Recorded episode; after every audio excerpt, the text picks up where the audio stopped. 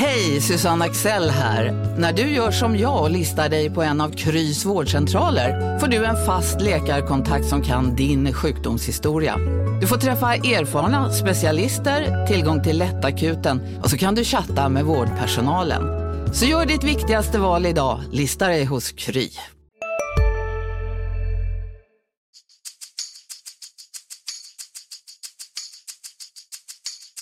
Det har varit mycket, mycket snack om det här inhoppet. Det är svårt att förbereda sig. Va? Så att, eh, det är mycket känslor som ställer över.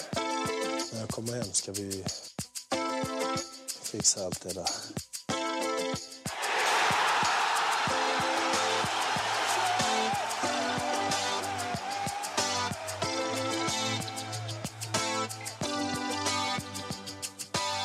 Välkomna tillbaka till MFF-podden. Det här är avsnitt 91. Jag heter Fredrik Hedenskog och jag har sällskap av Max Wiman och Fredrik Lindstrand som grejar med sin mikrofon. Mm. Jag tänkte lite härliga startljud. Eh, det känns lite skönt att vara tillbaka här i Verkligen. studions trygga hamn efter Efter att ha varit ute i verkligheten. Malmfestivalen. Som jag också lyckades dissa med min första fråga till Olof Persson. det, var, det var inte meningen, det bara kom ut liksom helt fel. Men vi får säga det var ett mycket trevligt inslag. Det var mycket folk och lyssnade på inspelningen. Det tyckte jag var jättekul. Absolut. Eh, jag tänker att de kanske inte var där för att lyssna på, på oss så mycket som på Allan Kuhn och Olof Persson. Så kan det vara. Hade, hade du varit med Anna Fredrik, då hade det varit en helt annan, Precis. Men helt annan uppslutning. ja, jag sa att jag, jag gör inte så små, små ställen. Jag behöver Malmö Arena eller så kommer jag inte. Nej, men det var kul. Vi kanske kan göra fler liknande projekt. Vi stänger inga dörrar, vi lovar heller ingenting. Nej. Nej. Um, hörni, vi har, eh, det är nu tisdag eh, strax efter lunch och eh, vi har matchen mellan Malmö FF och Jönköping Södra i färskt minne. Eh, och det var ju eh, översvallande recensioner från er två efter, eh, efter matchen igår. Ehm, och från många andra också. Ehm, vem vill börja lägga ut texten? Det är risk att man, man upprepar sig lite nu om folk redan har läst vad man har skrivit. Men det känns som att MFF under sommaren har nått upp till en högsta nivå man kanske inte riktigt har sett eh, under våren. Att de har börjat ja, hitta rätt i spelmodell och sådär. Och att det från och med nu någonstans handlar ganska mycket om att, att nå upp till den nivån eh, i match efter match. Och inte eh, vad ska man säga, klappa igenom är väl att ta i, men eh, under långa perioder i matcherna mot Kalmar där man liksom inte alls kommer upp i nivå. Jag tycker det var på något sätt en fortsättning på där Kalmar-matchen slutade. Jag var ju rätt kritisk då att, att de, det kändes som laget gick på 80-85 procent av sin kapacitet. Och så när Kalmar gör mål i den matchen så, så plötsligt vrider man upp. Och nu gjorde man det från start och jag tycker att eh, MFF har inget tufft program bortsett från den här veckan i höst utan man har liksom eh, princip en match i veckan. Eh, det finns ingen anledning att spara på någonting här nu utan jag vill se den energin från spelarna hela vägen för att de har visat att de har den. Sen klart, självklart är det så att mot Norrköping borta så kanske man inte spelar riktigt likadant men, men eh, någonstans så, så måste, som Fredrik är inne på, laget ha så hög nivå som då måste man visa det mer kontinuerligt. Och det, det, det som vi såg igår, det var bland, kanske det roligaste i år faktiskt, måste jag säga, det var riktigt kul. Jag tycker generellt att man, man kan inte, man kan förstå om, om det inte kan gå på alla cylindrar alltid. Men, men det måste kunna vara, eh, insatsen måste kunna vara tillräckligt stor för att det ska räcka för att Mm. vinna mot Kalmar. Ja, Men alla kan inte vara, alltså det är klart att en, spelare kommer ha, ha en dålig match lite titt sånt där, men det känns som att fallet eh, i de matcherna mot Kalmar så har liksom alla varit ganska 80-procentiga. Men det är såklart att någon, kommer, någon eller några kommer ju alltid vara det, det är ju, så det är ju naturligt. Eh, men alla kan inte vara det samtidigt. Och sen kan man ju inte gå på sitt max hela matchen, det är väl bara jag som kan göra det. Men, eh, nej, men att, att det liksom, när man spelar den typen av fotboll så, så, så blir det ju att man, vad ska man säga, hämtar energi under vissa stunder och så tar man fart igen. Eh, och eh, det var ju precis så som man, mm, egentligen så första kvarten mot, mot Jönköping så malde man ner laget fullständigt. Sen andades man lite och sen kom målen när man satte in andra stöten. Det var, ja, det var mm, fantastiskt fina mål inte minst måste jag säga. Alla Ja. fyra, när man har sett om dem så är det väldigt, eh, inte minst det tredje målet då, när, man, när man ser repriserna på det och ser att Marcus Rosenberg gör en tunnel i framspelningen. Anders Christiansen klackar bollen till sig själv innan han placerar in den. Det är Mm. godis. Jag sa det efter det målet att det, det saknar en liten, liten detalj med oss. Jag skulle velat se att han hade lobbat in den bollen. Det hade varit här, det ultimata. Men det, var, det hörde MFFs eh, kommunikationschef Peter Olander och tyckte att jag, det var liksom någon slags bevis på att jag nog har blivit malmöitisk efter att ha sett årets mål och gå runt och, och klagar. Ja, men det finns ju ett litet det finns ju ett, säga, dilemma med en sån matchbild. Det är ju liksom efter, efter tre mål på åtta minuter så, eh, ja, Ja, men så är det ju. Vad- vad gör vi nu då? Nej, och det är framförallt om du har tre matcher samma vecka så är det väldigt speciellt. Men, men jag tror att både laget och publiken behövde, Allan Kuhn var ju inne på det faktiskt redan innan, behövde urladdningen direkt att visa var skåpet ska stå. Det var rätt roligt förresten när, när MFF gjorde 1-0 så var det bara en person som jag hörde säga nej på läktaren. Det var han som blev malmöit precis för samtidigt gjorde Örgryte 1-0 på Ljungskile. Ja, ja, det var en, en, hemsk minut för, för mig. Vad blev det sen? Nej, det blev det, eh, 3-1, va? 3-1 till. Aj. Ja, vi behöver inte prata mer om det. Men, Men, Ljungskile, eh, Ljungskile är nu under alla streck i Superettan. Mm. Kan vi gå vidare? Det var de innan, in, innan matchen Det var de också. innan också. Ja. Det- Förlåt, jag kom- Inget nytt under solen. Eh, lika många poäng som eh, det ständigt konkurshotade Ängelholms FF. Som tog poäng av Trelleborg, det var lite synd. Annars hade Trelleborg varit med uppe i toppstriden. Ja, men det känns som en... Eh, Känns inte riktigt som de är mogna för det, om jag ska vara helt ärlig. Vi går vidare. Mm. Eh, Härlig avstickare där. Vi återvänder till eh, Malmö Både FF. superettan och ettan där en- en gång. Men på, på tal om Ljungskile, om jag får göra den övergången, så eh, var det ju faktiskt nära att eh, den, medan MFF hämtade den här korta perioden när de hämtade andan i första halvlek så hade ju Jönköping en ganska fin kontring eh, där, om jag inte såg alldeles fel, var Daryl Smiley som den gamla Ljungskile-spelaren då, eh, som eh, det, som eh, lurade bort Frans Brorsson och skar in i planen där Johan Wieland fick, ja, han behövde inte göra så mycket räddning, det var avslutet var ganska dåligt. Ja, det var- det, det var- tycker det var- jag faktiskt att det kan vara värt att påpeka. Jag tycker att det är lite synd, alltså, eftersom jag är målvakt, eller gammal målvakt, så tycker jag lite synd om Johan Wieland, att han i en sån här match dels inte riktigt får cred för det han gör och att han tvingas släppa in ett mål för att utespelarna skiter i det på stopptid. Mm. Han har ju alltså, det är inte många ingripanden han har, men han gör ju allting helt perfekt. Det han gör ju en räddning i andra halvlek som är ruskigt bra. Ja, i slutet, och sen kommer ett skott i stolpen Ja, precis, precis. efteråt. Mm. Men han, han har ju generellt hållit en nivå eh, de senaste månaderna som har varit fantastiskt bra. Mm. Tänkte på det, det sena målet där. Hade det varit Johan Dahlin som stått där så hade han ju fått ett bryt. Blivit vansinnig. Det känns inte som att Wieland riktigt äh, reagerar på det viset. Jag kan säga om vi har stannat eller, till målvaktstränare Johnny Fedel så hade han eh, jagat försvarsspelarna. Det var ju, ehm, vi kan återkomma till Feld lite senare vad gäller cupmatchen som kommer. Ehm, men eh, jag tänkte matchen i, i övrigt, Magnus Wolf Ekrem känns det som att vi pratar om varje vecka och det är väl kanske befogat. Jag, jag tycker han tillför nya dimensioner med jämna mellanrum. I, igår var det ett stort, allt gick inte hem, men en massa små läckra vrickningar till höger och vänster om insidan. Eh, eller yttersidan, förlåt. Eh, som jag inte har sett honom göra innan. Alltså det, mycket briljerat med lite längre pass och, och, och vad ska vi säga, genomskärare. Men det var mycket, mycket små delikatesser på liten yta. Men tillräckligt bra för att vara med i Norges landslagstrupp är han inte. Nej, eh, och jag, jag, jag, vågar inte riktigt rasa mot det så jag inte vet, jag har jättebra koll på vad alternativen är. Eh, men Jo Inge Berget var med. Och det kan man ju ha en åsikt om. Han har ju varit väldigt bra i, i Norge och är ju faktiskt startspelare där. Så att, men eh, om, om man ska gå till bara form så är det ju konstigt att Eikrem inte får en plats när, om Berget får det. Eh, sen så kanske det finns en ännu formstarkare spelare på den positionen. Och ändå svårt att säga att det finns, att det finns så många av den typen. Mm.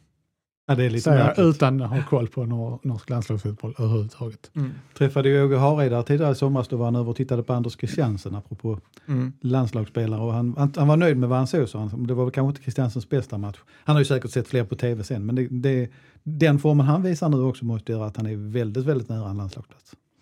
Så det är roligt när, tycker jag, när man ser Christiansen. För varje gång jag ser honom så han blir, alltså blir mer och mer påtagligt för mig hur oerhört lik han är Anders Andersson.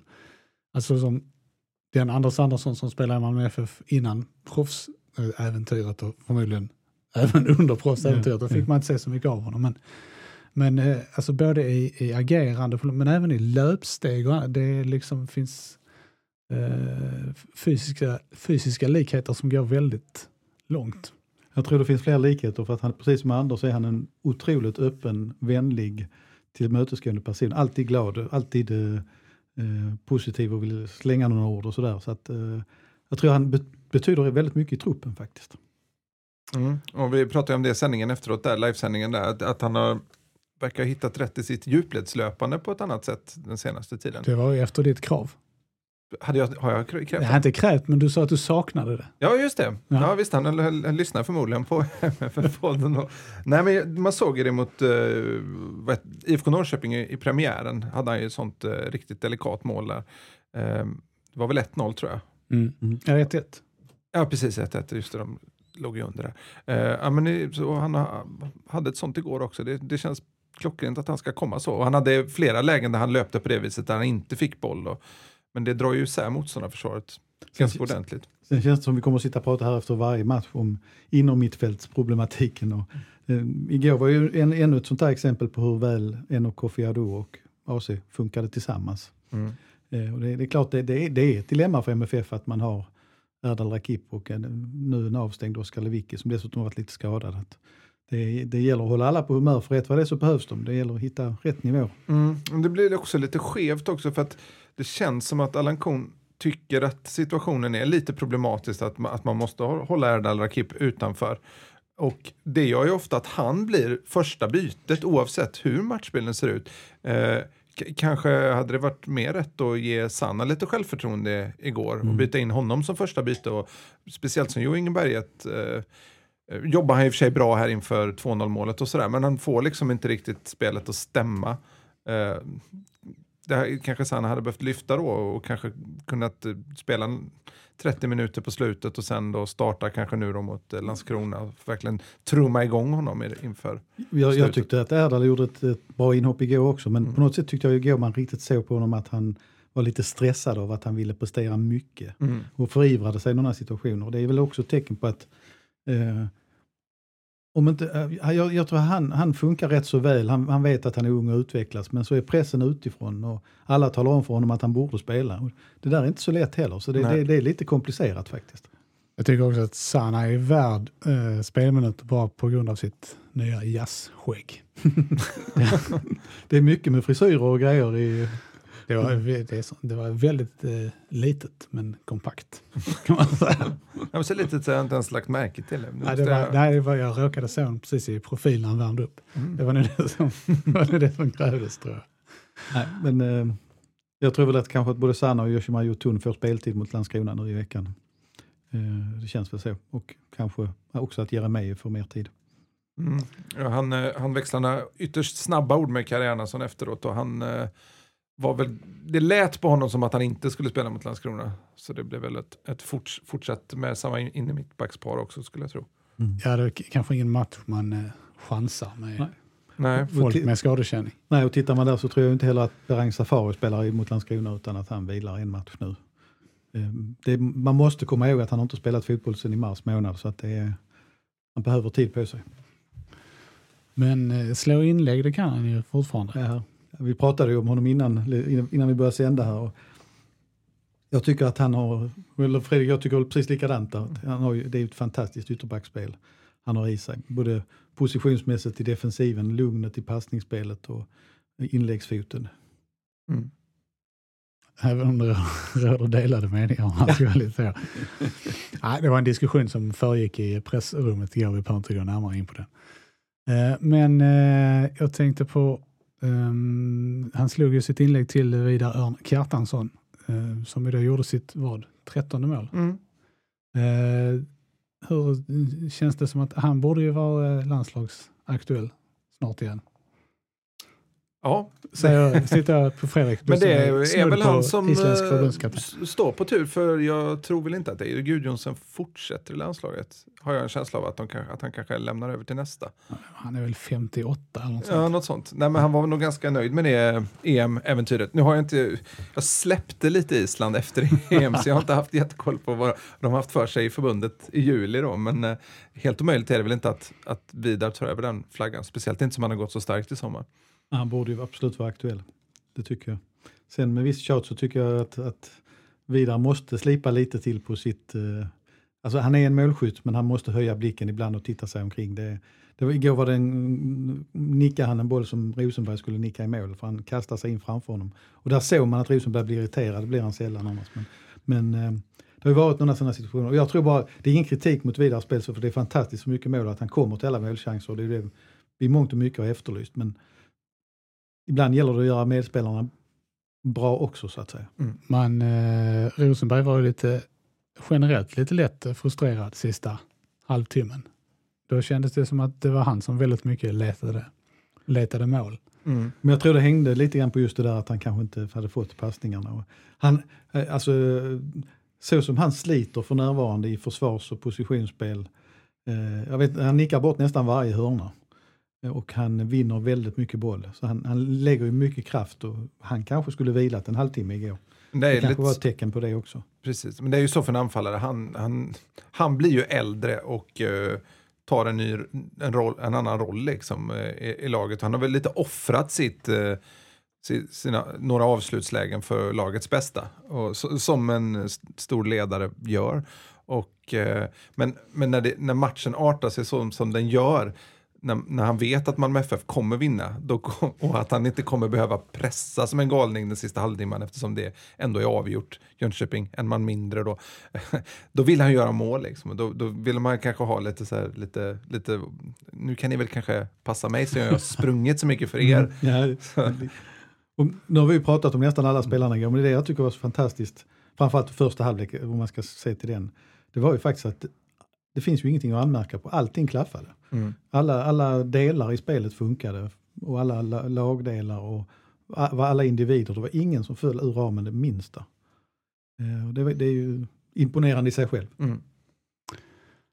Eh, vi kan ju fortsätta den totala spelargenomgången då kanske och prata om, om eh, Alexander Jeremejeff som fick göra sitt första mål. Eh, det var lite så, det kändes lite sådär, han gjorde ju, det var inte riktigt full tid va, men, eller var det det? 87. Ja, 87. Ja, och det kändes liksom som att han, han ville jubla mer, men han kunde inte riktigt med det. Det blev, sådär. Det blev ändå en halvhjärtad knäglidning ut mot, mot hörnflaggan. Ehm, men har ni, har ni sett, ser ni någon, eh, någon utveckling där redan eller det, hur lång tid kommer det att ta? Eh, innan man ser vilken roll han ska, han är tänkt att ha. ha. Jag vill nog se honom från start i en match innan jag kan säga någonting. Det har väl mest varit sådär, inte ens tio minuter inhopp hittills. Jag har ju sett honom i någon u match och där gjorde han ju mål också. Eh, jag tycker att jag ser lite större kapacitet än vad jag trodde från början faktiskt i honom.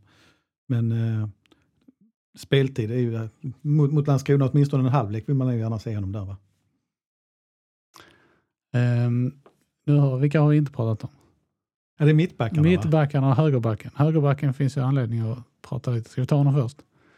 Eh, det sägs ju att eh, det, det finns bud från eh, England och att MFF eh, tackar, har tackat nej till detta. Eh, har ni någon pejl på hur mycket sanning det ligger i de här påståendena? ja. ja, Ja, Så utveckla. så är det. Nej men det, eh, Per Jonsson, det var väl ett agentspel i och för sig, men han gick ut väldigt tydligt och pratade om att det var, men det, det, det har, eller eh, Anton hade kunnat gå till England nu i sommar om Malmö FF hade tillåtit.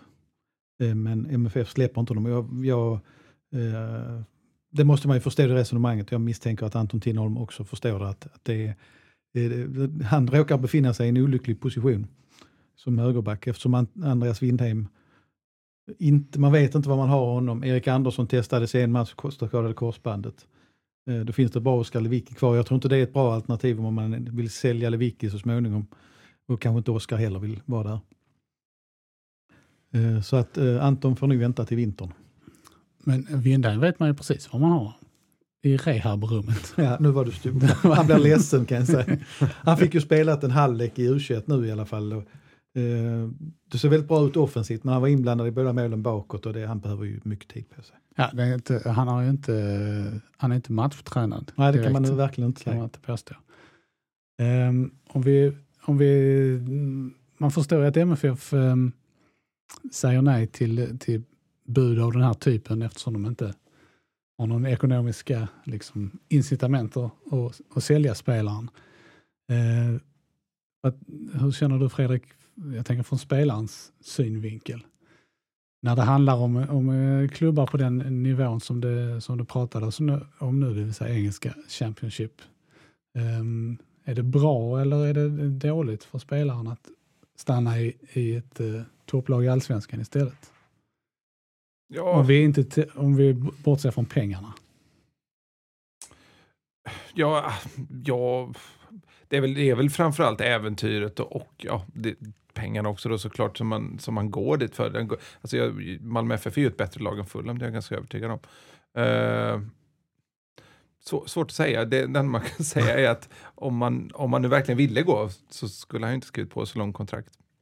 Om, om man nu drar det, drar det till sin spets. Liksom. Det är ju jättesvårt att säga. Vad, det, det utvecklar väl inte honom som spelare så mycket egentligen. Eh, han kommer väl få ett annat tempo, bli bättre fysiskt och sådär, men ja, ja det, det är ju, nej, jag, jag, jag får inte riktigt ur mig något klokt här. Eh, Malmö FF är ett, är ett bättre lag än Fulham, men det är tveksamt om man möter eh, bättre motståndare. Lite en annan typ av fotboll. Kanske som skulle passa Anton bra.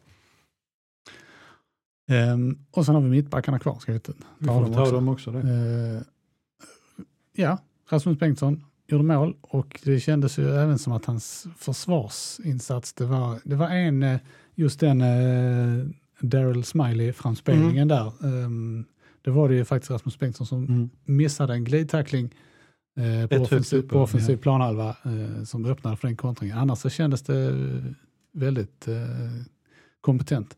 Jag tycker att han känns eh, stabilare och stabilare i takt med att han får vara hel och spela matcher regelbundet. Mm. Och att det är nog mycket det det handlar om.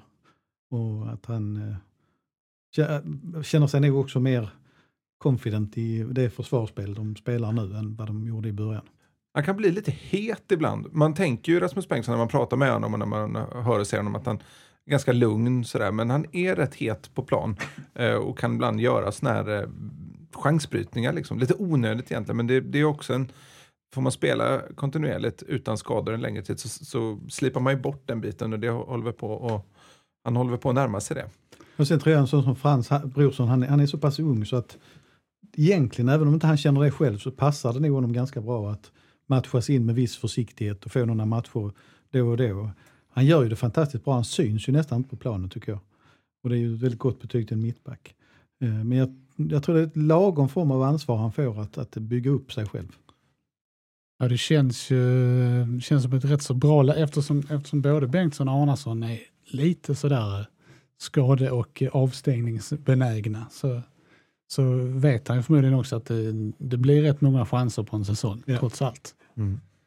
Eh, Jag tänkte apropå Rasmus Bengtsson också, han inledde matchen med en fantastisk bakåtpassning i knähöjd till, Ja, till Wieland. Vad tänkte man som målvakt där? Han hade inte spelat en minut ens. Han är en sån härlig man vill ha. Sen så tryckte han till Cibicki ganska ordentligt också en stund senare där som ville vi- visa vem som bestämde. Ja, och sen gör ju, Rasmus gör ju ett fantastiskt snyggt mål.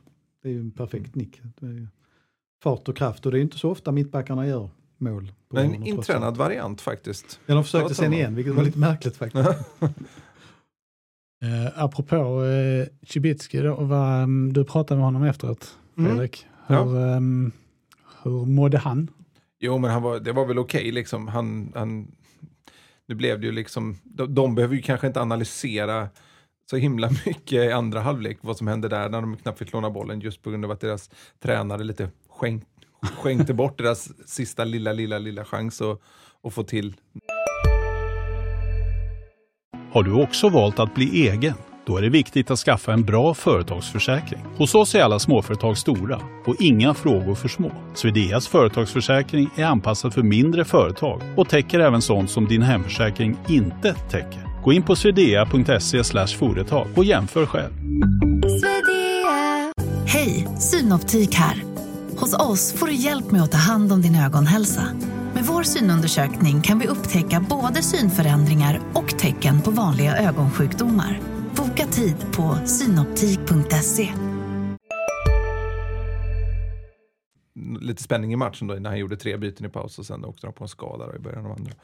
Nej, men jag vet inte, om man tittar på Pavel Cibicki versus MFF den här säsongen så har han ju gjort två mål och det får väl vara okej. Okay. Han var, det var liksom inte så att han var sur eller sådär, han var sansad. Det är, det är, lite roligt det här, han sa efteråt, jag hörde inte det själv men jag såg det i intervjuer att, eh, att uh, han gick och nynnade med i sångerna ute på plan. Det säger en del om stämningen i Malmö och uh, vad ska vi säga, den typen av sånger som sjungs där, det, det, är liksom, det är svårt att få dem ur skallen. Eh, och det sitter där och det, det, det är faktiskt en liten söt detalj tyckte jag. Däremot får jag känslan lite av att han nog inte kommer att spela mer i Malmö. Den här, innan, jag, tror, jag tror att han vänder ut i Europa efter den här säsongen. Känslan är att han har ju fått ett kvitto på att han, är, att han håller ganska hög allsvensk klass ändå. Eh, med sina åtta mål och sex assist och hittills. Det kan ju, han kan, kommer säkert bättra på det facit här i höst. Man ska ju inte glömma faktiskt att han är det nu, så jag tappar tidsperspektiv, om det är två eller tre år sedan. Eh, var i princip klar för Groningen men backade själv ur. Mm. Det, kan det vara två, två, två sommar sedan? Mm. Mm. och, och det var, det var verkligen klart, alltså alla mm. blev jättesnopna när han bara hoppade av. Ja, nej, men han kan, kan säkert uh, göra, testa Holland eller något sånt där, men känslan är att man har ju sett hur han lyfter med förtroendet i Jönköping. Eh, han får spela där han vill spela centralt och spelet byggs mycket kring honom. Man såg på plan igår hur han, hur han liksom gestikulerar till motspelare när han inte får bollen och han instruerar spelare hur han vill ha bollarna. Det såg man aldrig riktigt i MFF, plus att han i MFF ofta fick spela på en kant. Och dessutom ställs Malmö mot försvar som agerar helt annorlunda än vad Jönköping får göra. Och, men, men det främsta anledningen är ju att MFF kommer ju, trots att han har gjort det bra i Jönköping, kommer ju inte bygga spelet kring Pavel Cibicki nästa säsong. Och det känns, känns som att Pavel lite kanske behöver få spela en viktig roll för att kunna vara så bra som han kan vara. Han vill inte, han, supersub är inte riktigt hans grej, även, även om det så kanske ut som att det här är en liten Ole Gunnar Solskjaer-typ. Liksom. Lite så halv spinkig kille som går in och liksom tofflar in bollar i slutet och, och, kan avgöra matcher och sådär. Det kan han ju säkert göra det också, men, men ja, han, han, han, har ju verkligen växt med förtroende på ett sätt som jag faktiskt inte riktigt såg komma. Eh, och med ett år kvar på kontraktet så kan säkert MFF tänka sig att få någon slant för honom i vinter. En sista iakttagelse från matchen tänkte jag bara innan vi går vidare och tittar lite framåt. Det var efter, efter eh, 1-0 målet, så eh, efter spelarna hade samlats och jublats lite så, så hade Markus Rosenberg ett långt snack med Anders Christiansen på, när de var på väg tillbaka till avsparken. Där det var helt uppenbart att eh, de var liksom inte nöjda med, med det de hade presterat eller ställningen i matchen trots att de precis hade tagit ledningen. Eh, och det tycker jag, det, själva den bilden sa väldigt mycket om den här insatsen som de, eh, som de levererade igår. Eh, nu är det ju snart eh, match igen. Eh, Landskrona i kuppen på torsdag och den matchen har vi pratat en del om. Eh, vi kan ta lite till. Jag tänkte höra, vi, om ni får ta eh, två namn var, helst inte samma. Eh, Fredrik, du kan få börja. Vilka två spelare vill du se eh, komma in i startelvan här jämfört med matchen igår? Jag vill nog att Sanna ska få spela. Och kanske då helst på bergets bekostnad. Eh, och sen så skulle jag nog gärna se er med från start också. Det är nog de två som jag tycker behöver, kanske de två som främst behöver matchning med tanke på hur truppen ser ut och, eh, och vad som väntar i höst. Kan du hitta två till, Max? en har du redan. Det, det, det var lite lurig. eh, jo, men det, det, är egentligen ganska lätt. Jag förväntar mig två vänsterbackar på planen. Eh, att, att, att, att, Paconate kommer att spela istället för Safari, det är jag rätt övertygad om. Eh, och sen skulle jag vilja se Yoshima Yotun eh, framför honom. För att man, någon gång måste man ge det här testet om man nu, ska, om man nu är här. Och det finns inga träningsmatcher, det finns inga andra tillfällen att testa på. Så att in med honom och låt berget vila så får Sanna och Jeremejeff komma in under matchens gång. För jag ju- tycker inte man ska byta all, så många på en gång. Jag har svårt att se att man bänkar Ekrem från början. Mm. Eller vad tror ni? Va? Nej, det, det tror inte jag. Nej, Det är, ju- som sagt, det är ju... Kommer jag riva av den här klyschan så håll i er så är det ju i cupen den snabbaste vägen till Europa. Troligtvis har ju MFF redan säkrat en Europaplats eh, eh, redan den här hösten. Det är ju, skulle, jag skulle bli oerhört förvånad om de inte ens slutar topp tre i allsvenskan. Det, ska väl, det, är väl nästan en omöjlighet. Men man kan ju fylla på det med kuppen. det är ju inte bara Europaplatsen. Naturligtvis är det att vinna kuppen. Ja, precis. Eh, och det är också, vilket eh, inte får ta överhanden, men det är tre väldigt viktiga matcher på försäsongen Mm. i tävlingsform som jag inte... Eh, så att, alltså, viktigast av allt tror jag är att vinna titeln naturligtvis, men, men de här matcherna ska man inte förakta. Det jag tycker om, om jag, att MFF-supportrar ska vara lite ängsliga för den här matchen, därför att det finns så mycket historia i Landskrona och mot Malmö FF. Det är ett lag som, som ligger i toppen på sin serie, det är ett division 1-lag. Det är inte division 2-gäng som man har mött de senaste åren. Det är inte bara att sätta ut skorna och tro att det här är klart alltså. Eh, MFF har ju förlorat till, på Landskrona IP förr, om man säger. Det, Ehm, men det finns ju förutsättningar för att det kan bli en väldigt trevlig fotbollskväll om man ser det utifrån. Absolut. Eh, det är lite ny sommarvärme på väg och gräsmattan där brukar ju vara våldsamt bra. Så att eh, När kollade du in den senast? jag, jag kör förbi där en gång i veckan och testar, tar, tar prover och sånt. Nej, men det är ju en idrottsplats, som, som, jag ska säga en klassisk idrottsplats Mm. med mycket historia, även för MFF-supportrar. Och Även för Ljungskiles supportrar. Säkrade allsvenska kontraktet där eh, hösten Se där. 2007. Jajamän. Det är, det är ju sedan länge så att eh, Landskrona, eller eh, fotbollsplanerna, gräsplaner på Landskrona IP sköts ju eh, genom eh, golfbaneskötsel. Ah, Därav kvaliteten. därav kvaliteten. Så är det. Är det Falsterbo Golfklubb? Nej, Eh, det är det inte. Det hade varit lite ineffektivt tror jag. Ehm, Ja, men det, alltså, alltså vi, ja, nu, mitt minne är ju inte så starkt heller, men just, just derbyna mot Landskrona ligger ju så att säga mycket tillbaka till 70-talet och det var riktigt klassiska fighter med Landskrona hade spelare som Sonny Johansson och Claes Kronqvist, Tommy Gyxa Gustafsson. Eh, duktiga spelare, men framförallt både Sonny och, och framför allt av alla Claes Kronqvist ville ju inget hellre än att meja ner MFF. Så att eh, det, fin, det finns en, en, en rätt skön rivalitet mellan klubbarna också tycker jag. Det, sen när Landskrona har varit uppe senare så har det kanske inte blivit på riktigt samma sätt. Men en cupmatch lever ju sitt eget liv. jag såg... Eh, Vilka, vilken är, bara för att flika in här, som, vil- vilken är ni som har den historiska tillbakablicken på ett annat sätt? eh, Vilken är den, den största rivaliteten? Är det Boys MFF eller Boys HF? För dem? Vilket är Alltså, det? den, den, den har ju egentligen aldrig... Alltså jag tror egentligen att det är eh, Boys HGF mer alltså geografiskt. Men, men det var ju det var en rätt lång period när... mm, Precis. Eller har det, När det, det är bara undantagsvis som Boys och HF har varit bra samtidigt. Ja, Så alltså när. Boys hade sin storhetsperiod på 70-talet så var ju HF nere och spelade division 2-fotboll. Så Mm, de möttes ju inte under den här epoken när, när Landskrona var riktigt, riktigt bra. Eh, det föddes också en speciell rivalitet. Jag nämnde ju Claes Krimqvist då.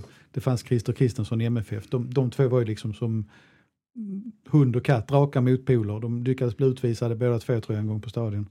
Det, det, det, var, det var en väldigt speciell atmosfär men samtidigt en, en rätt mysig atmosfär. Jag har ju minnen av att, att vi faktiskt satt på, på träbänkar, extra träbänkar inne på innerplan uppe i Landskrona när det var match. Eh, Det, visst, det är en annan tid, men I även minnesbilder brukar man alltid annars ligga bakom målet. målet, ja just det, det var trångt bakom det på gamla IP. Nej men det, det, även det på 70-talet var ju derbyna var ju heta, så att, att man vågade ha det så säger ju en hel del att det, det det, rivaliteten Boys HF kanske mattades något när Henrik Larsson tog över Boys. Eller eh, den kanske återuppstod när han lämnade Boys efter, efter tre dåliga år. Eh, eh, det är ju så att eh, Simon sänder i den matchen på, på torsdag och i, i, eh, de pratar lite grann om den i, sin, i Fotbollsmåndag eh, igår kväll. Och då visar de lite gamla klipp också. Det var, eh, jag minns det inte överhuvudtaget, men det, Johnny Fedel blev utvisad någon gång. Det kommer jag inte Jag ihåg Det det, var väldigt så, arkiv, arkiv, arkiv. Så lite, väldigt dålig bild. Så jag, jag vet inte om han slog ner en motståndare eller om han skallade honom eller någonting. Men det var, så det är inte så länge sedan som det ändå det har hettat till där också. fanns, eh, fanns heta känslor i det. Men att döma av målvaktströjan så var det någon gång i början på 90-talet. Men visst var det väl också så att, om jag minns rätt, så Landskrona höll ju på att, det här guldet 2004 höll ju MFF på att stupa mot Landskrona, för de förlorade väl här i Malmö, om jag minns rätt. Ja. 1-0 tror jag. Ja, kan det vara 1-0 kan det vara. Eh, Att fotbollskväll tog upp det avslöjade Olof Lund sitt randiga hjärta. Ja, de var helt öppna med det. Det var, Det var inga, han, och, han och Anders Andersson. Det var, inte, var, det var, inga, det var full transparens där. Kan man säga. Eh, Efter kuppen så väntar ju eh, en bortamatch i Sundsvall och eh, om vi med anledning eller med ingång i den eh, tittar fram här mot resten av allsvenskan så, så har vi ju sagt ett tag här nu att det är MFF och eh, Norrköping som, som kommer att göra upp om detta. Även om vi säger som vanligt att Norrköping det kommer, kommer det kommer hålla. aldrig hålla. Nej, men nu är de ju på väg att sälja Kristoffer Nyman också. Och det har är varit iväg. spiken. Ja, men det kommer de inte klara. Famous last words. Nej, men det, det, får, det finns gränser. De har ju gå- gått starkare än MFF efter sommaruppehållet, ska sägas. Ehm, och- gjort några ganska kloka förvärv då, men nej, de ska inte kunna mäta sig med det. det. Jag tror att MFF avgör innan 30 omgångar. Och jag tror att eh, på sitt sätt så är det det laget som kanske kan gå starkast i höst är AIK. Men då, jag tror vi, vi har pratat om det här sist, att AIK har ju mött MFF två gånger. Och det, är, Mm. det är en väldigt stor nackdel för dem i det här läget att, att inte ha ett sånt möte att plocka in. För att sex poäng är rätt mycket att ta nu i det här skedet. För jag tror inte att AIK går rent hela hösten. Känslan med AIK är också att de under en period nu har fått ut absolut max av sitt spelarmaterial. Eh, det är mycket som har studsat deras väg, eh, till exempel nu mot Örebro då senast. Eh, de, de gör det bra, men det är liksom så, de ska inte kunna få den poängskörden som krävs i höst. De, de, de ska inte kunna klara det bara, så är det. De är sex poäng efteråt i, i nuläget och så. Det, jag kan inte se hur de ska plocka in det. Och efter, och efter helgens insats så kan vi väl räkna bort Göteborg definitivt skulle jag vilja säga. Jag måste, jag måste Inte bara för förlusterna utan också för att de inte de kommer inte upp i den nivån som krävs heller. Jag måste lyfta på hatten där åt Fredrik, din pricksäkra förutsägelse att, eh, att efter Helsingfors-matchen så skulle det, det skulle de aldrig kunna ladda om efter. Nej, det blev, eh, det blev sämre omladdning än vad, Ja, vad jag trodde. de har inte kunnat ladda om efter eh, Karabach heller. Mm. Ehm, Sen om vi tittar på Sundsvallsmatchen i sig själv så är, är det, känns det ju, det är ju numera helt omvända roller här, eller ombytta roller. Det är ju en bombsäker trepoängare för MFF eftersom man inte har tappat några poäng borta på konstgräs i år. inte ens i Borås. Nej. Nej. Jag tror har det, Norrköping kvar. det är väl så att de har 4-0-0 tror jag. Mm. Just det, det blev vinst i, i Borås. Just det. Just det. Mm. Eh, ja, och Sundsvall har inte heller... eh, vi, vi och många andra var ju väldigt positivt inställda till Sundsvall i seriens inledning. Eh, nu har de tappat lite folk och det ser lite allmänt tungt ut. Mm. Ja, det går fort när man faller. Helt klart. Nu är de nästan lite indragna i bottenstriden där. Det är väl ofta så man ser även eh, Jönköping har ju det tyngre nu. Eh, Östersund klarar sig lite bättre men, men det är de här lagen som, som, som gick väldigt bra under våren, det är tufft att klara en hel säsong. Eh, de är inte riktigt på den nivån trots allt. Nej, det är, det är ju skönt att eh, de har eh, Gävle och Falkenberg eh, som, som, rädd, som räddningsplank för Ja. dem. Alltså. Jag tar ingen ställning. Nu eh, måste jag hosta. Det är mycket hostningar på er. Ja. Men, eh, Känns skönt att sitta i ett litet poddrum med det. Jag också åker på det. Ehm, men jag tänkte på AIK, den här, om vi ska kalla det Norling-effekten eller vad vi ska kalla det, hur länge kan, kan det hålla i sig? Jag tycker att han har förändrat deras spel. Jag tycker att de har mer ett spel nu än vad de Mm. hade innan. Så det, det, jag, jag tror de kan hålla en hygglig nivå, det absolut. eh, Men, men det är så mycket andra parametrar som styr där känns det, det är så konstigt. Så att, Mm. Men hade de fått ha kvar Carlos Strandberg så hade jag trott mer på Mm. det. Men de, jag tycker att de saknar en, en spets. Alexander Isak är jätte, jätte, jätteskicklig, om de nu får behålla honom hela kan ju mycket väl komma något lag som pyntar upp stora pengar för, eh, de fyller 17 nu om några veckor eller om några dagar, Nå- något i den stilen i alla fall. Eh, Men jag vet inte riktigt om han är, just den personen i hela hösten som ska göra mål för dem. Nej, det är svårt, att- svårt att lägga det ansvaret på en eh, Mm. 16 slash 17-åring. Sen, har ju, eh, sen väntar vi bara på Stefan Ishizakis långtidsskada också. Han, det kommer ju alltid någon per säsong där han drar någon ljumske eller så. Vad han är taskig va? Nej, men det, han är, han, det brukar alltid dyka upp någon sån på honom. Men sen, eh, det är väl också klyschaktigt egentligen, men det känns ju verkligen som, som Fredrik var inne på innan att eh, MFF har det här i egna händer. Alltså presterar de så bra som de kan så vinner de ju det här. Eh, undviker de konstiga svackor och eh, individuella misstag så, så är de ju det bästa laget. Eh, Då får man eh, publiken stå ut med att det, att det är en timmes transportsträcka i, sl- i slutet av matcherna. Jag tror de tar Ja. det i och för sig. Men det var lite så, det blev lite så eh, konstig stämning nästan, i, eh, tyckte jag, under matchen. Ja, men det blev det. Och jag, jag tror delvis det hänger samman med just det här också att eh, Jönköping plötsligt är en man mindre också. För då, då blir det så uppenbart för alla att nu är det liksom ingen match alls längre. Eh, och då är det, och jag tror att även publiken kände väl att det är cupmatch, det är Sundsvallsmatch. Det är, jag tyckte det var väldigt viktigt att de gjorde målet, eh, Jeremejeff gjorde målet på slutet så att det hände någonting där också. Sen var det ju lite onödigt att förstöra det med att springa ihop med allt och alla där nere sen i backlinjen. Eh, jag ska utan omsvep erkänna att jag har ruskigt dålig koll på eh, MFFs spelschema efter den här veckan.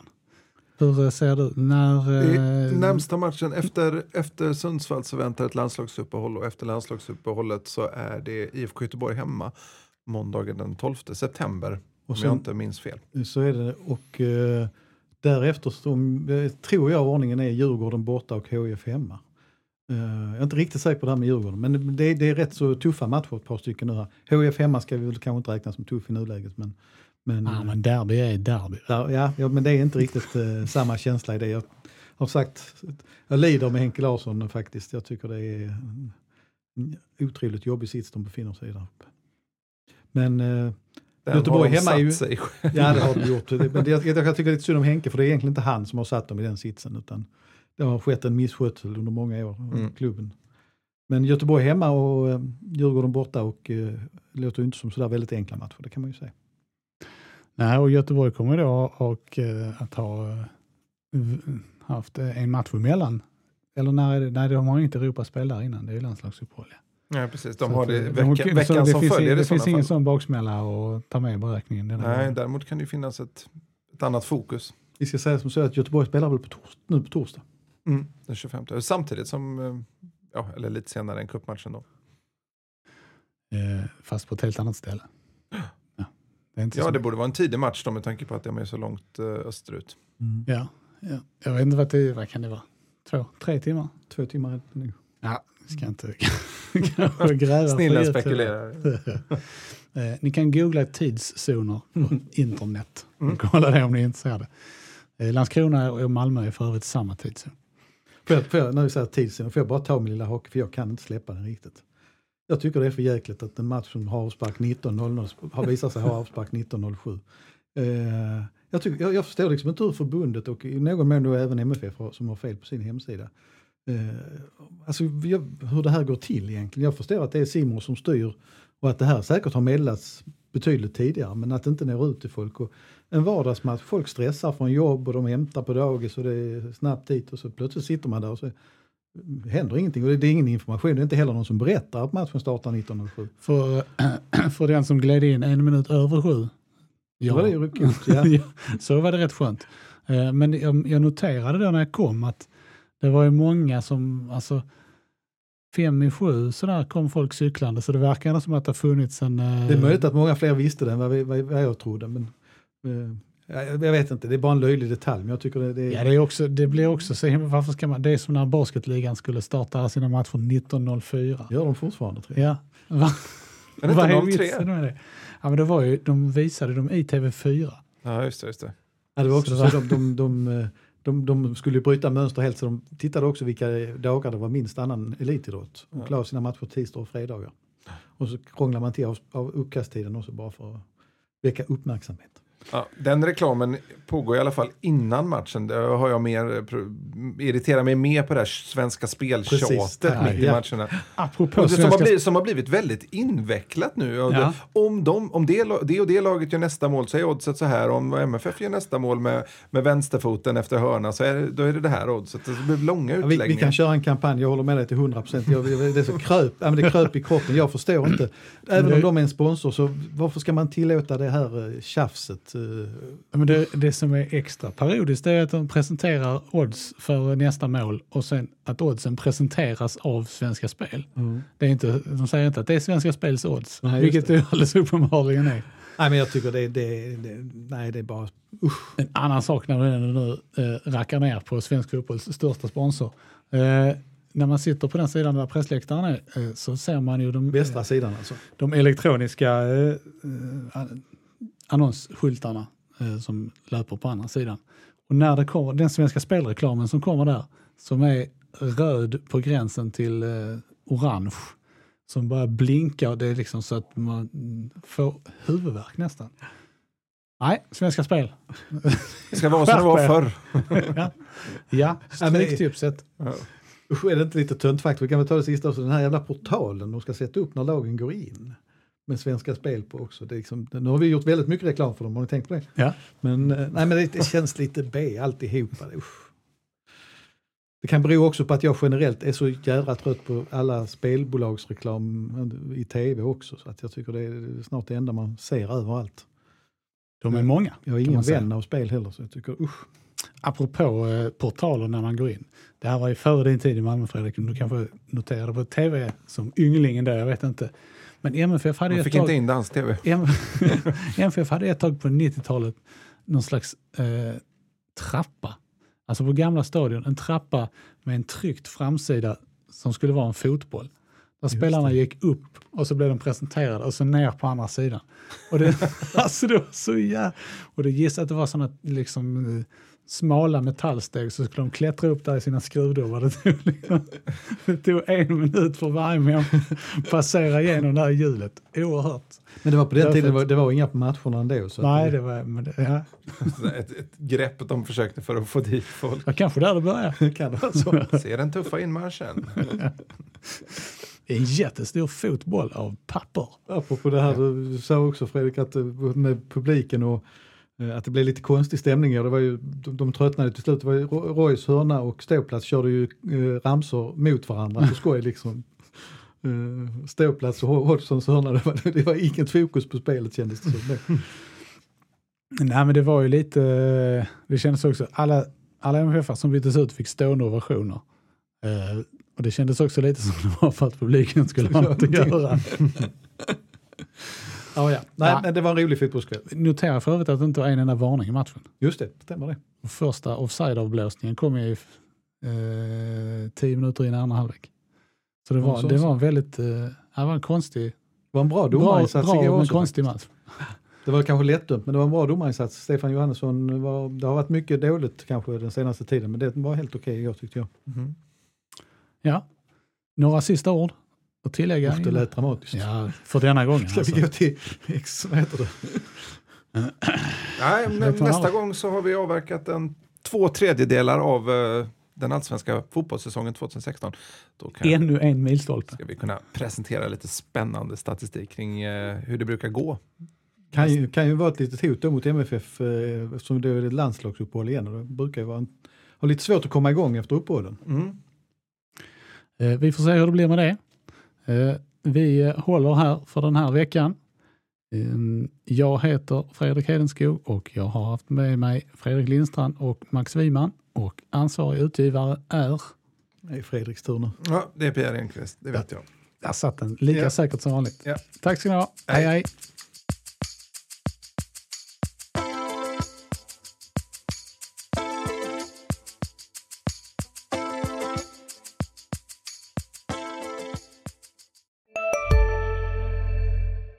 Välkommen till Maccafé på utvalda McDonalds restauranger med Baristakaffe till rimligt pris. Vad sägs om en latte eller cappuccino för bara 35 kronor? Alltid gjorda av våra utbildade baristor. Ska några små tassar flytta in hos dig? Hos Trygg Hansa får din valp eller kattunge 25% rabatt på försäkringen första året. Läs mer och teckna djurförsäkringen på trygghansa.se. Trygg Hansa, trygghet för livet.